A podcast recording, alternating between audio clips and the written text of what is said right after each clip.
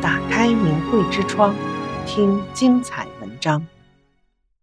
人的命谁注定？什么是决定未来的关键选择？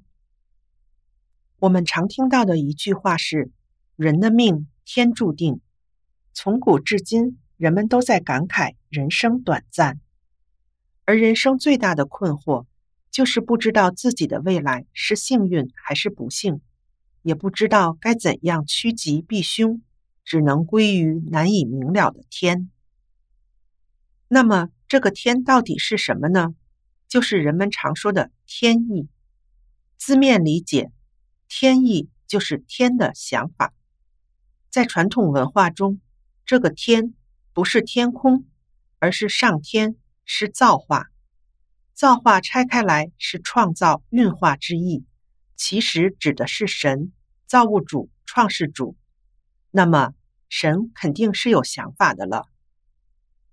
在中国的传统文化中有三教，即儒、释、道，这三家思想支撑起了博大精深的中华传统文化。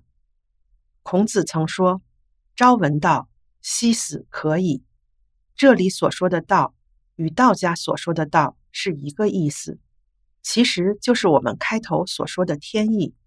佛家所称的佛法，与道家所说的道，尽管在表述上千差万别，最根本的意思也是那个天意。如果我们一定要符合现代科学的表述方式的话，可以称之为宇宙特性。那么，这个道到底是什么呢？孔子只是讲了道的难得可贵，值得用生命去交换，而老子则说。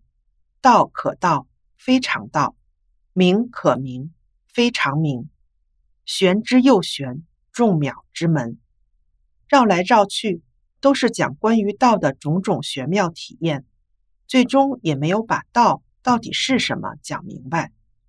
而释迦牟尼一生传法四十九年，临终前说，他一生什么法也没有讲。他的意思是说，他讲过的很多东西。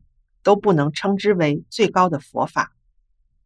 这个道或者法，也就是我们所说的天意，成了千古之谜。直到一九九二年，真正的高德大法——法轮大法传出。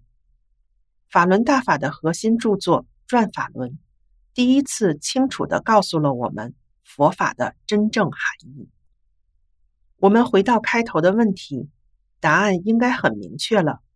只要我们的一思一念、一言一行都符合了真善忍的宇宙特性，就是符合了天意，那么全宇宙都会帮你。孟子说：“得道多助，失道寡助。”归根结底，人的命是由自己的选择决定的。道理看起来简单，做起来就不那么容易了，特别是在中国大陆。做起来就更难，因为法轮大法在中国大陆是受到残酷迫害的。为什么法轮大法红传世界上一百多个国家和地区，只有在它的发源国受到这样残酷的迫害？只是因为在中国大陆出现了中国共产党。共产党不同于一般意义上的政党，完全是与宇宙真善忍特性相反的。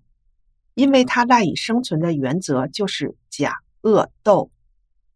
首先，它自成立之始，大善小善不积，大恶小恶全做，而它最终的目的是引导人类远离对于神佛的正信，变得越来越物质化，越来越道德堕落，最终使人类自我毁灭。它蔑视一切生命，不管是平民百姓还是他的领袖。不管是个人还是团体，只要被他认为威胁到他的生存，违背了他的原则，他都会无情摧毁。为了达到他邪恶的目的，他必须把自己包装成善。他所宣扬的党史是假的，长征是假的，抗日是假的，解放战争也是假的，抗美援朝更是假的。他宣扬共产主义是假的。社会主义初级阶段是假的，全民小康、共同富裕同样是假的。